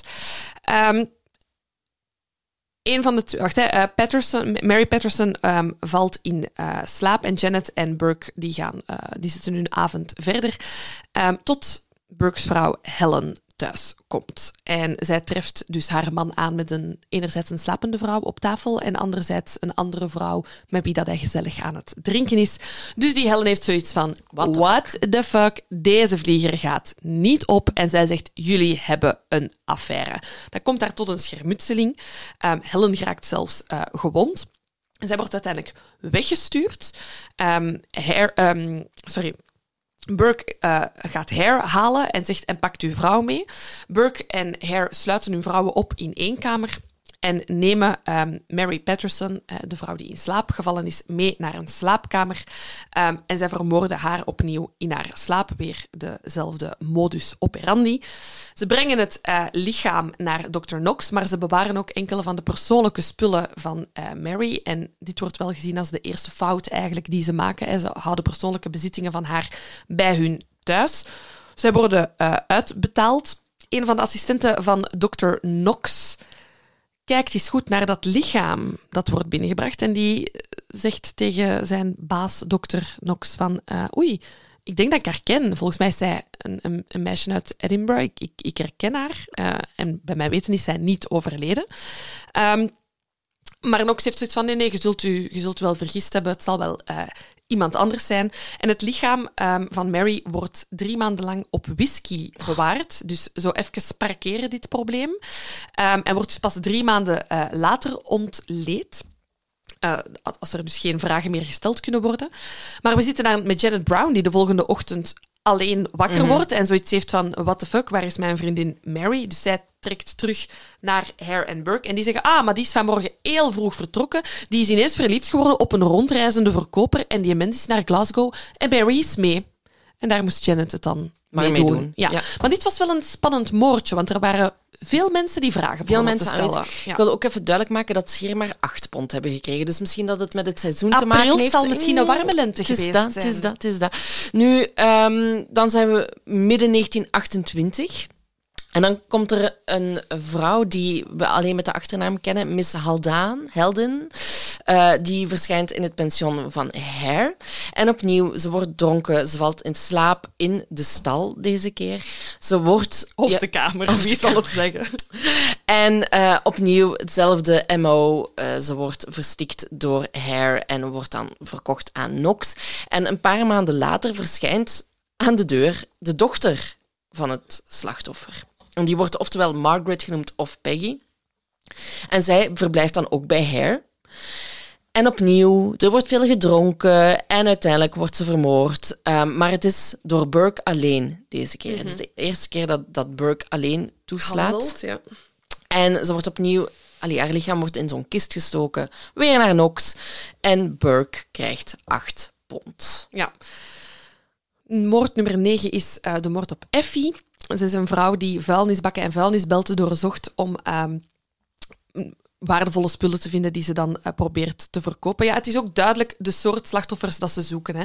Mensen die op rondreis zijn, mensen die geen vangnet hebben, mensen die niet veel kennissen hebben. Ehm, en eh, eh, bijzonder aan deze is dat Effie eigenlijk een vriendin is van Burke. Ze kenden elkaar al. Ehm, ze hadden samengewerkt. Zij vond soms restjes leer die hij dan gebruikte toen hij nog schoenmaker was. Ehm, dus eigenlijk echt absurd dat hij ook dan iemand uitkiest die hij zelf kent. Ze hebben weer een gezellige avond in de stal met whisky. Ze wordt dronken gevoerd, ze vermoorden haar en ze leveren haar opnieuw af bij Knox. Ja, ehm, dan was dit Effie trouwens? Ja. Eh, want ik had er nog tussen een onbekende vrouw. Ah, die heb ik hierna. Maar Ah ja, maakt niet het- uit. Voor alle duidelijkheid, de volgorde van de slachtoffers is een beetje vaag, omdat iedereen daar andere verklaringen over heeft. En omdat, ehm, obviously, ze altijd dronken waren. Dus ze zelf ook niet meer zo goed weten wat wanneer is gebeurd. Exact. Eh, wat ik nu ga vertellen, zou in mei 1928 gebeurd zijn. Was ook weer een oudere vrouw. Ehm, ik wil even duidelijk maken dat van zodra je eind de 30 waart, geoud waart. Ja, ja, zeker. Wij, Dus- zijn, wij zijn stokoud. Wij zijn stokoud, ja. Dus zij komt daar ook binnen ehm, bij het pension. En opnieuw, hetzelfde verhaal. Ze worden dronken. Burke verstikt haar. ehm ups, voilà. Einde. Einde. Einde. Ehm, dan heb ik eh, de vrouw wiens leven had kunnen gered worden door Ja. de politieagent. Dat is echt super tragisch. Dus een eh, anoniem slachtoffer waar we de naam niet van kennen. Ehm, Burke was daar tegengekomen op straat, dus zij was eigenlijk al dronken in een cafeetje ergens anders. Ze geraken in ieder geval aan de praat en er komt een agent bij staan. Ehm, en die vraagt van, bon, madameke, waar woonde jij? Kan ik u naar huis brengen? Ehm, en die vrouw antwoordt, ehm, maar Burke staat ernaast en die zegt, weet je wat, meneer de officier, zal ik anders eh, deze juffrouw naar huis brengen, dan kunt jij onze stad verdedigen van misdaad. Ehm, alles, alles onder controle. Het ik, lef. Ja, ik breng haar wel veilig naar huis. Dus die agent is Burke super dankbaar. Zegt van, is goed, makker, doe jij dat maar. Dat is uiteraard niet wat Burke doet. Hij neemt haar mee naar het pension. Ook zij wordt vermoord en haar lichaam wordt naar Knox gebracht. We zijn ondertussen waarschijnlijk de tel kwijt. Hè? Ja, zeker. Maar eh, we zijn er nog niet, want Nee, nee. in eh, juni vermoorden Burke en Hare twee van hun eh, mensen die daar blijven overnachten. Dat is nog tragischer, als dat al kan. Dat is een grootmoeder en, eh, en, haar, en ja, de kleinzoon, als het ware. Eh, terwijl dat de jongen eigenlijk in de keuken zat bij het vuur, werd zijn grootmoeder vermoord in de, in, ja, in de slaapkamer die ernaast was. Eh, dezelfde methode weer. En dan hebben ze de jongen genomen ook naar die kamer waar dat hij op zijn beurt dan ook vermoord is geweest. En opvallend is dat hier nu de kist te, te klein bleek te zijn voor deze twee lichamen. En ze hebben dan eigenlijk ehm, ja, een soort van houten ton gevonden. Waar dat ze dan eh, ja, die lichamen in hebben gestoken. En dan zijn ze weer naar Inox gegaan. En ze hebben voor elk lichaam acht pond gekregen. Opvallend is hier dat eigenlijk hè, van zodra dat ze vertrokken waren met die houten ton en het, de kar en het paard, dat het paard op een gegeven moment stopte. Die wou niet meer vooruit gaan. Dus ook zo weer het lef gehad om er iemand bij te halen die nog een andere kar had, die dan daarmee de houten ton kon verplaatsen naar Nox. En Hare was zo furieus daarover dat hij, toen hij eenmaal terugkwam met zijn paard, het paard heeft doodgeschoten. Ja, gezonde, ge- gezonde mensen daar Ja. ehm, bijeen. We zijn juni ondertussen en na een hele winter goed door te werken in de lijkenbusiness eh, beslist Burke om met zijn vrouw Helen even een kort tripje op vakantie te gaan. En hij weet bij vertrek ehm, heeft hij nog een gesprek met zijn businesspartner Hare en die vertelt dat hij krap bij kas zit. Lijkt mij praktisch onmogelijk als je weet hoeveel geld dat hij de laatste tijd heeft verdiend aan lijkenpikken. Maar oké. Ehm, en ook gewoon mensen vermoorden, geen lijkenpikken. Ehm, dus Burke zegt, kijk, ik wil u gerust wat geld lenen of zo. eh, laat het mij weten. Maar Hare zegt, nee, nee, geen probleem. eh, ik overleef het hier wel zonder u. En als het koppel dan terugkwam van vakantie, stond hij daar in gloednieuwe kledij. Had hem geld over om te spenderen. En de Burke had zoiets van, hier klopt iets niet. En Burke gaat naar Dr. Knox en hij vraagt van... ehm, Wat, ja, wat hoe is de business? Eh, zijn er hier nog wat lichamen bi- binnengebracht? En eh Dr. Knox vertelt dat inderdaad tijdens de afwezigheid van Burke Hare lichamen ehm, is komen afzetten. Zeker het lichaam van één vrouw dat hij verkocht heeft voor acht pond. En voilà, dit is de break-up ruzie eh, tussen de twee. Burke is super kwaad en heeft echt zoiets van... What the fuck, zet jij die business hier verder zonder mij? Heb jij hulp van iemand gehad? Heb jij misschien verteld aan mensen met wat dat we bezig zijn? Dus ehm, ja, dikke boel. En Burke en Helen beslissen om ehm Hare zijn woning te verlaten en trekken in bij de neef van Burke. Twee straten verder, ehm, in Edinburgh wel nog altijd. Ja, maar bon, die breuk dat duurt niet lang. Hè. Ehm, we zijn ondertussen dan september of begin oktober. En dan, Het begint weer wat kouder te worden. ja, dus je ziet die pondentekens in die oogstjes weer verschijnen. en Hare bezoekt op een gegeven moment Burke. Hè. Hij woont dus in dat andere huis, Burke. En daar verschijnt op een gegeven moment Mrs. Osler. Zij, is een, ja, zij doet de was van heel veel mensen. En zij komt eigenlijk naar dat huis om ook daar de was Ja. te doen. En opnieuw, ze worden dronken en ze vermoorden haar. En nog diezelfde namiddag verschijnt het lichaam bij Nox. En ze krijgen er acht pond voor. Dus het is toch nog niet koud genoeg om die tien pond te krijgen. Nee. Maar ja, dus de omgeving waaruit ze beginnen mensen te Mm, kiezen om te vermoorden dichter, komt dichter en dichter. Hè. Dus nu hebben ze eigenlijk gewoon iemand van hun personeel, bij wijze van spreken, vermoord. Ehm, en ze denken, we kunnen dit nog verder pushen. Een week, eh, een week later is er familie van Helen op bezoek. En Dougal.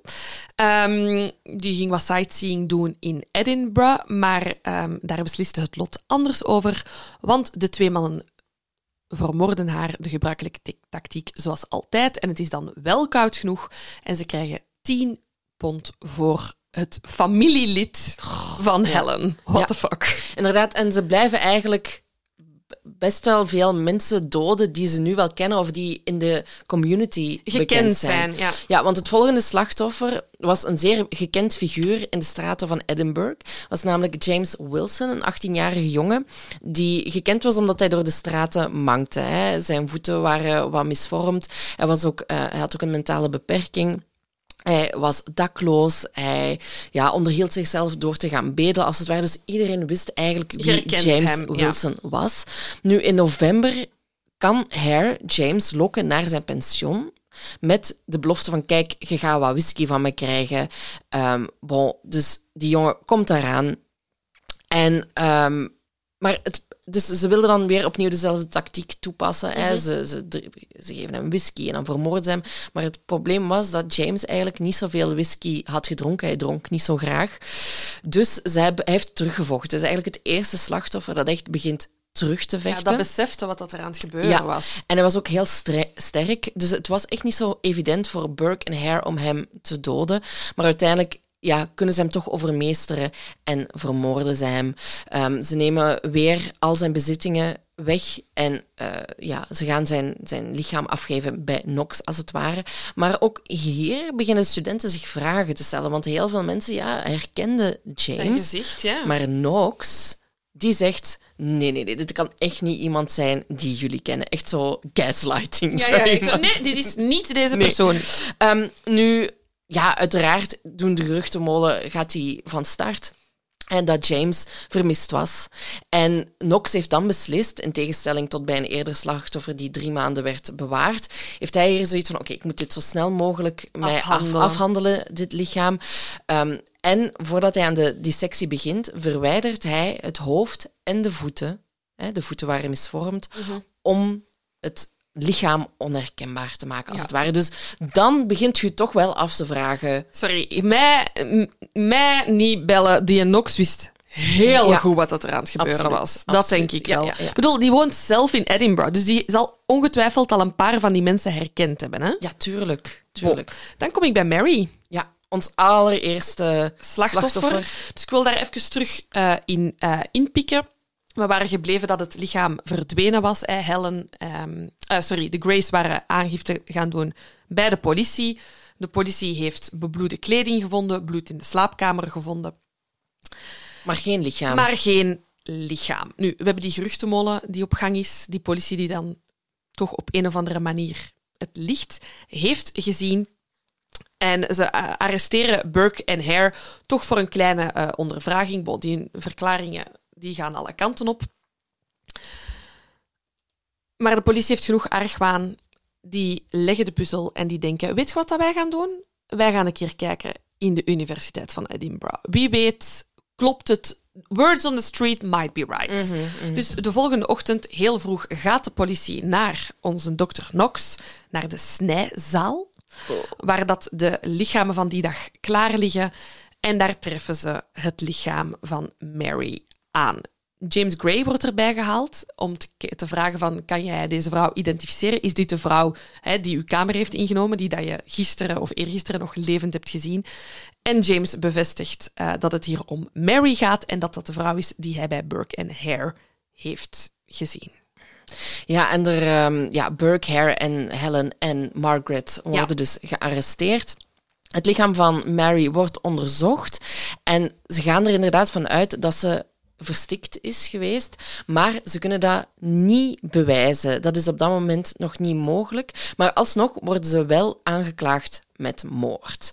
Ehm, maar ja, ze waren natuurlijk nog steeds niet zeker van ja, gaan we tot een veroordeling komen? Want we kunnen eigenlijk niet zoveel eh, bewijzen. En de, de politie denkt ook van ja, hier moeten meerdere moorden gepleegd zijn dan alleen Mary. Maar ja, er Bewijs het maar eens. Er ja, zijn geen lijken Er zijn geen lijken, inderdaad. Ehm, nu, maar Janet heeft ondertussen, hè, de vriendin van, van, van een andere Mary die het slachtoffer is Ja, geworden, ja. die heeft ondertussen ook wel vernomen wat er daar aan de hand is. Dus die stapt ook naar de politie.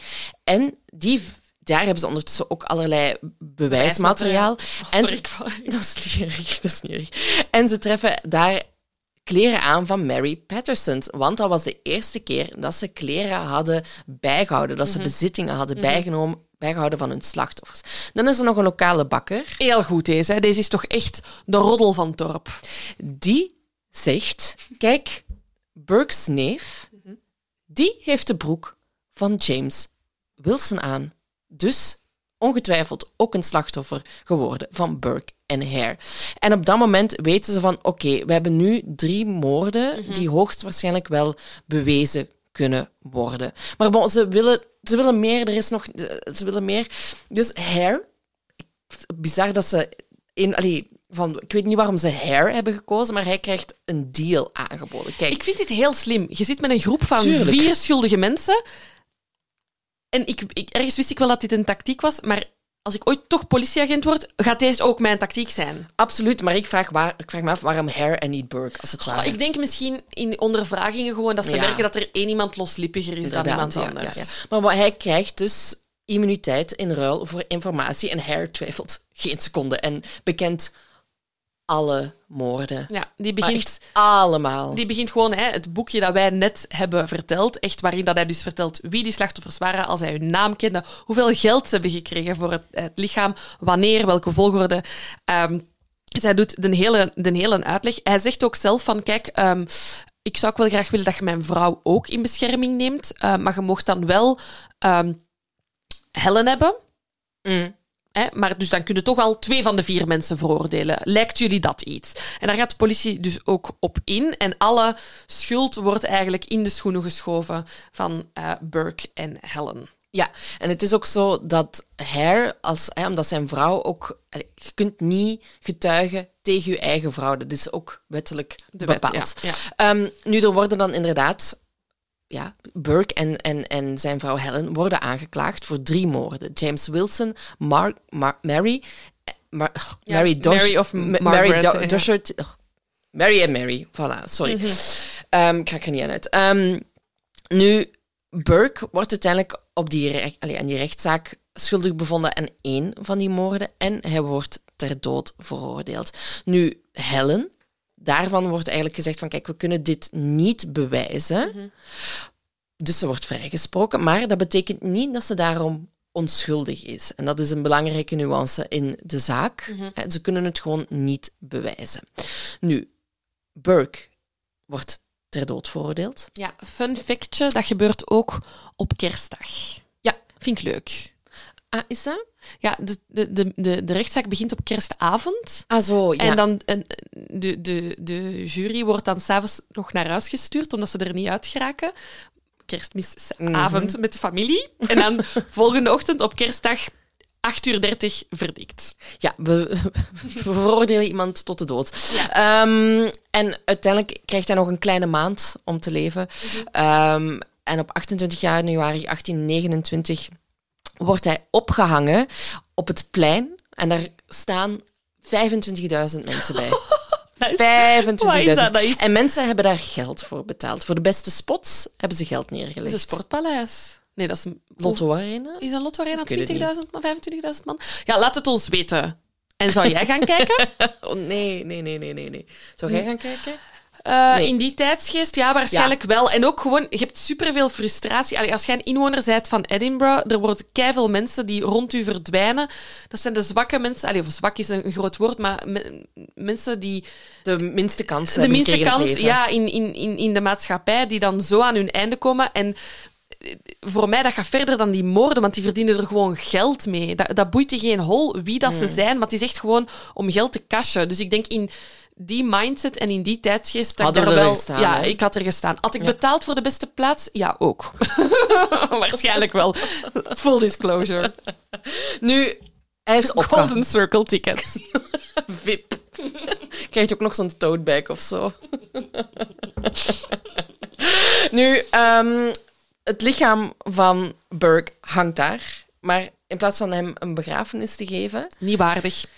Wordt hij eigenlijk overgebracht naar de universiteit, waar hij op 1 februari ook helemaal dissect wordt. Hij Nee, wordt helemaal ontleed. Ik neem mijn woorden terug, daar zou ik bij zijn. Ja, en de politie is daarbij moeten komen, want er waren ook weer opnieuw heel veel studenten die daarbij wilden zijn. Het ging zelfs zo ver dat, het, dat er echt geriot is geweest. Er was echt zware ophef, omdat niet iedereen in die zaal kon. Dus dan was er beslist van, oké, ehm, dit is de maatregel.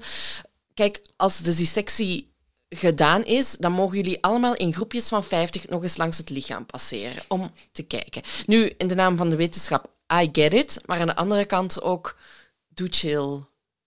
Ik weet het, ik weet het. Maar ja, het is een sign of the times. Het is Absoluut. super fout, maar het is bedoel, Absoluut. het is een beetje op Werchter, weet je. Het was dat of een scherm buiten zetten. Ja, en dat ging Dat natuurlijk ging nog niet. Dus Nee. ja, wat moesten ze doen? Nu, ehm, de, de, de, de dokter van dienst, als het ware, die heeft ook op een gegeven moment zijn ganzenveer gepakt, het in het bloed van Burke gedopt en daarbij dan, hij heeft dan daar iets mee geschreven, namelijk het volgende. This is written with the blood of William Burke, who was hanged at Edinburgh. Bruh, this blood was taken from his head. Great.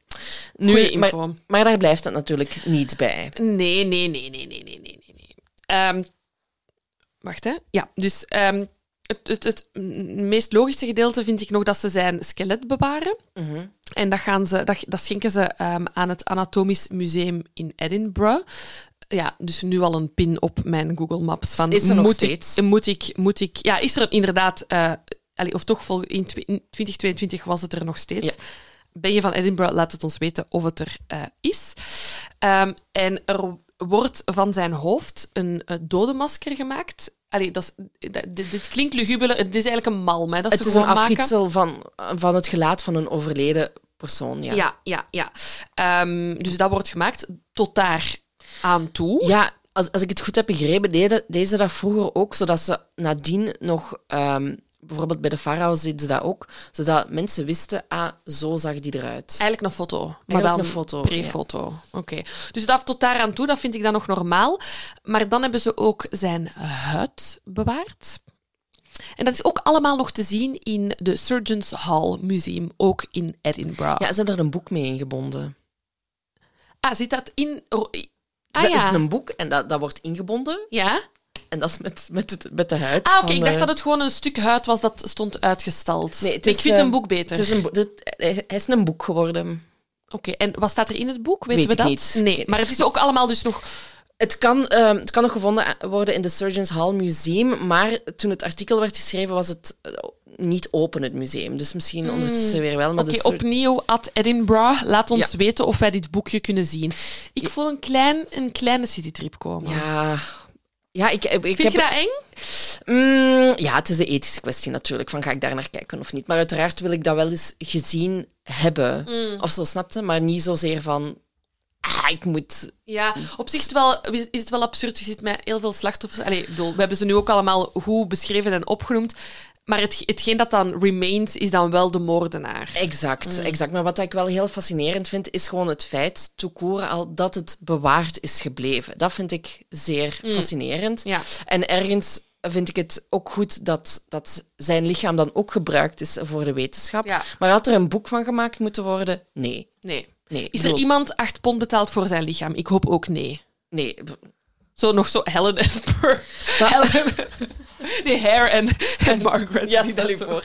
Maar eh, we kunnen van Edinburgh ook nog een eh, kleine citytrip doen naar Londen. Mhm. Want daar is blijkbaar ook nog een heel klein gedeelte van zijn hersenen in een potje. Zit daar ergens in, een, in de Science Museum. Ja, wat gingen ze daarmee doen? Oh, het is ook gewoon behouden. Gewoon bijhouden. Dus als, van, we, Kijk, we hebben hier het brein van een, een stukje van het brein van een ja, seriemoordenaar. zoals we de vooruit van Jezus zogezegd bewaard hebben. Exact, ik Ja. denk zoiets. Dus ja, ik, heb, ik stel me daar wel veel vragen bij, bij het feit dat het dan zo... Wat what is the point van daar een boek van te maken en dan nog bij te houden? Maar ik, als, ik, als ik het me goed herinner, is het ook niet de eerste keer of zo dat, dat er van huid een boek wordt gemaakt. Ik ken de geschiedenis er niet achter, maar ik heb het wel nogal eens Mhm. ergens gelezen. Dus misschien was het wel gewoon een normale gang van zaken. Mhm. Als er historici luisteren die hier iets van weten. Laat het ons weten. En wat moeten wij doen om een boek te worden? Oh, Hmm. amai. Silke. Ik ging bijna over mijn nek. Ja. Nee, maar op zich vind ik het wel iets heel interessant. En ik, eh, want soms zegt ze wel... zo- duurzaam, hè? Dat ook. Nee, maar schenken mensen hun lichaam nog aan de wetenschap? En kan het nog? Ja, ik denk het wel. Want hoe doet je dat? Ik denk dat je dat gewoon moet laten opstellen. Want ik wil op zich... ehm, allee, ik wil ook niet sterven. eh, maar het idee van ergens weg te rotten onder een grond Nee. vind ik ook niet fijn. Nee, ik, ik- door deze zaak te doen ben ik hier ook over gaan nadenken. En dan denk ik inderdaad van, mm, ik zou inderdaad wel gedoneerd willen worden aan de wetenschap, maar ik zou ook ergens wel, laat het dan een klein specimen zijn, eh, Toch willen bewa- toch willen bewaren. Eerst Dat, even uw vingernagels knippen. ja, dat er, dat er zo wat dan naar assen mag eh, vermalen worden, zodat mijn nabestaanden toch nog iets hebben. Maar ik denk dat als je je lichaam, maar eh, echt waar, misschien ben ik ook bullshit aan het verkopen. Laat het mij weten als je het weet. Ik denk dat als je je lichaam aan de wetenschap schenkt en alles is uitgevoerd, dat je wel gecremeerd wordt en dat je toch nog naar de nabestaanden Ah, ja. wordt, denk ik. Ja, ik denk dat je dus waste wordt. Allee, dat je gewoon... In de afvalcontainer In de verdwijnt. Nee, dat denk ik niet. Ik weet het niet, maar... Ik wil het wel weten en ik wil het dan Voordat ik het ook beslis. doen. ja, ik, ik zou dat wel graag willen. Ik denk dat ik dat wel graag zou willen doen, ja. En ik wil dan ook weten of je dan een formulier bij leven krijgt dat je zo kunt aanduiden ik wil een skelet in een wetenschapslokaal worden, want dan is dat wel echt mijn first Ja, choice. ja, ja. Of dan toch dat boek. Of een boek, dat is mijn tweede keuze dan. oké, dan, dan hebben ze opties. Ja. En als derde mijn hersenen Op sterk water. op sterk water. Goed, die zet ik dan hier bij mij. Oh. Hallo, ik ben hier voor de hersenen van Laura Scheerdink. Konden we niks mee doen. Dat is een pak maar acht mee. pond, alstublieft. bon, dus... ja, da- dat sorry. is wat... Nee, nee, je moet geen sorry zeggen. Dat is wat betreft Burke. Ja. Maar dan is er natuurlijk ook nog Hare, die immuniteit had gekregen. Mhm.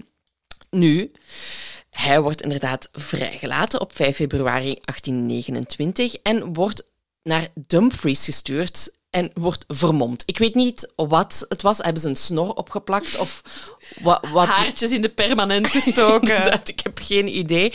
Maar ehm, hij wordt dan in een postkoets gezet met andere mensen. En die herkennen hem wel vanuit de rechtbank. Dus ja, de geruchtenmodder gaat weer op gang. En in Dumfries weet ze al dat hem aankomt. dat, hem, onderweg is. Dat ja. hij onderweg is, inderdaad. Dus ja, menigte, de hooivorken worden bovengehaald. Nu, de politie slaagt er uiteindelijk in om hem toch nog uit die klauwen te redden van die menigte. En ehm, ja, ze nemen hem ergens mee waar hij veilig zit. wa- Waar hij veilig zit. En dan een paar dagen later wordt hij op een weg gezet, de Annan Road. En zeg- zeggen ze, wandel maar naar Engeland. En ze zien hem vertrekken. En dat is het laatste wat we weten van Hare. Dus we weten niet, is hij court in Engeland aangekomen? Is hij onderweg vermoord door een angry mob? Heeft hij nog mensen vermoord? Is We hij Jack het- the Ripper? Nee. Nee, we weten het niet. Time-wise niet uitkomt. Nee, inderdaad. Nee, ehm, Dus dat vind ik wel fascinerend, dat ze hem gewoon hebben gezegd van oké, je bent een vrij man, ga je leven leiden. Vooral ook omdat alles in deze zaak... Ik was echt onder de indruk over hoe eh, gedocumenteerd deze zaak is. Hè, dat we echt zo namen van slachtoffers, data, werkwijze... Allee, we hebben hier heel veel over Tot op bepaalde hoogte, Ja. hè, want Nee, uiteraard, Ja. dat er meer, er had- uiteraard dat er meer over de slachtoffers geweten kunnen zijn. Er zijn sommigen van wie we de naam zelfs omdat ze te dronken waren Ja. om het te onthouden. Ja. eh, niet wisten. Eh, maar dat je dan wel niet weet wat dat er met hem gebeurd is. ja, dat vind ik heel maf. Ja, snap ik. Ja. En dan zijn er nog de vrouwen natuurlijk. Hè. Ja. Eh, zo is er Helen. Zij wordt uiteraard ja, niet veroordeeld. Maar wel schuldig bevonden. Ja, het is geen bewijs dat ze onschuldig is. En ze gaat naar huis. En de volgende dag denkt ze, oh, ik kan nu wel een whiskietje gebruiken. Dus ze gaat naar de winkel. Maar er wordt ook weer geconfronteerd met een boze menigte. Die natuurlijk boos waren om het verdict. Nu, ze wordt naar een politiegebouw gebracht voor haar eigen veiligheid. En ze, uiteindelijk kan ze via een raam aan de achterkant van het gebouw ontsnappen en wordt ze overgebracht naar het hoofdkantoor van de politie in Edinburgh. En dan eigenlijk ver- verdwijnt zij ook uit de geschiedenisboeken. Er wordt nog gezegd van ja, ze is naar Australië verhuisd en is daar 40 jaar later overleden, maar dat kan ook niet officieel bevestigd worden. En dan is er natuurlijk nog de vrouw van Hare, Margaret. En daarvan zeggen ze dat zij op een gegeven moment de boot heeft gepakt naar Belfast. En dat ze daar eigenlijk nog gespot zou zijn in de jaren 1850. ehm, als een soort van... Allee, dat ze daar zou werken als een kindermeisje. Maar ook daar... Ja, ik zie u kijken. Dat is een... Ja, ik weet niet of dat de juiste Dat job is niet is het voor haar. tweede leven dat ik dan iemand toewens of zo. Nee. Maar ja, kijk, ze was uiteindelijk wel weer betrokken. Ze, allee, volgens de verklaringen van Hare en Burke was ze wel gewoon betrokken ook bij, bij de moorden. Ze- ja, maar dus ik wens haar geen zo'n rooskleurig Ah, zo, leven ja. toe. Maar misschien is ze in Belfast op de Titanic gestapt. Zou dat timing-wise kloppen? Mm, 1902. mm, Ja. Ja? mm, Nee. Nee, ze heel oud geweest ja. zijn. Nee. Nee, oké. Dus dat is eigenlijk het enige wat we nog weten over de, de seriemoordenaars in deze zaak. Wat dat wel interessant ook nog is, is dat er ehm, op een gegeven moment de Ana- Anatomy Act van 1832 is gekomen. En die is er gekomen, ehm, dus Burke en Hare waren eerst, maar dan zijn er nog moorden ge- gebeurd door de London Burkers, hè, dus vernoemd naar Ja, ja, Burke, ja. die ook ja, eh, ja, aan het moorden sloegen voor lichamen te verkopen aan de wetenschap. En dan hebben zij eigenlijk gezegd van kijk, met die nieuwe act willen we toestaan dat lijken beter beschikbaar zijn voor de wetenschap. Dus bij deze kunnen mensen hun lichaam doneren, Doneren. als ze willen. Dus van, vanaf toen is het dus mogelijk in Engeland alleszins, of in, of in, eh, sorry, in eh, Schotland, om eh uw lichaam te doneren aan Ja. de wetenschap. En uiteindelijk hebben ze de geschiedenisboeken nog gehaald met Burking. Dat is eh, dus naar Burke zijn naam vernoemd. eh, wat het plegen van een anatomische moord is. Godverdomme, altijd, altijd die eer voor die moordenaars. Ja, maar dat is ook ja, weer de tijdsgeest, Tijdsgeest, natuurlijk. Hè. Alles... zo fascinerend. Ik, ik kende de zaak niet. Nee, ik ook niet. En het zou nog al, ze zouden nog altijd samen de grootste, allez, of de grootste seriemoordenaars van Schotland zijn. Ja, het waren er veel, hè. Ja, 16 of 17. Ja. Ja. At least, Ja, zeggen dat ze. we weten, Minstens 16, 17 moorden. Dat we weten inderdaad. Want ja, ze weten het gewoon zelf niet meer zo goed. Er is geen bewijs. Dus het feit dat ze er al zoveel bekend hebben, Mhm.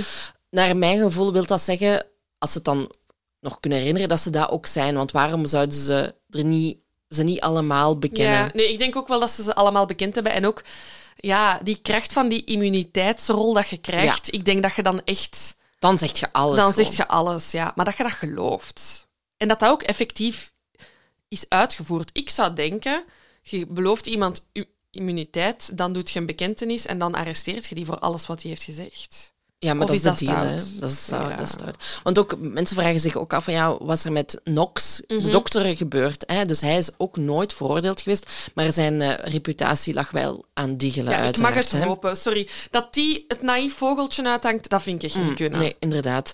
Eh, dus die heeft ethisch zeer slecht gehandeld, als het ware. Ook al was het in naam van de wetenschap, er is, er is altijd wel één, ik bedoel, serieus. Er zijn betere opties. Er zijn betere opties.